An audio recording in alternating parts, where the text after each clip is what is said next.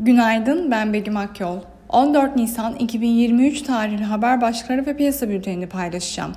ABD'nin en büyük bankaları bugün itibarıyla bilanço açıklamaya başlıyor. Bank of America stratejilerine göre S&P şirketlerinin ilk çeyrekte bozulan karlılık görünümü yılın kalanında daha da kötü olacak. ECB üyeleri çekirdek enflasyonun yüksekliğine işaret ederek daha fazla sıkılaştırma adımı gerektiğini savundu. Çin Merkez Bankası Başkanı'na göre Çin ekonomisi bu yıl %5 büyüme hedefini tutturacak.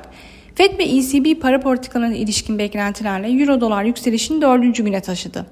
Piyasalara genel olarak bakacak olursak pay piyasalarında seçim belirsizliği ve seçim sonrasında ortodoks politikaları geçirebileceği beklentisinin yanında kur korumalı mevduat dahil mevduat faizlerinde yaşanan yükseliş yurt içi piyasalar üzerinde baskı oluşturmaya devam ediyor.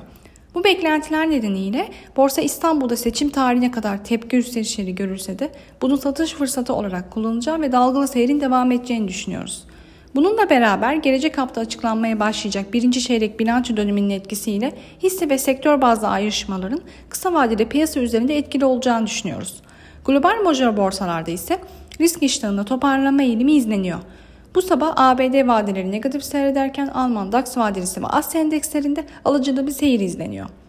Teknik analiz verilerine bakacak olursak gün içinde 5060 ve altına gerileme trade amaçlı alım fırsatı, 5175 ve üzerine düşük hacimli yükselişler ise kar satışı fırsatı olarak takip edilebilir. Viyop tarafında ise gün içi long pozisyonlar için 5700, short pozisyonlar için ise 5805 zarar kes seviyesi olarak izlenebilir. Borsa İstanbul ve endeks kontratının günde pozitif eğilimle başlamasını bekliyoruz. Kazançlı günler dileriz.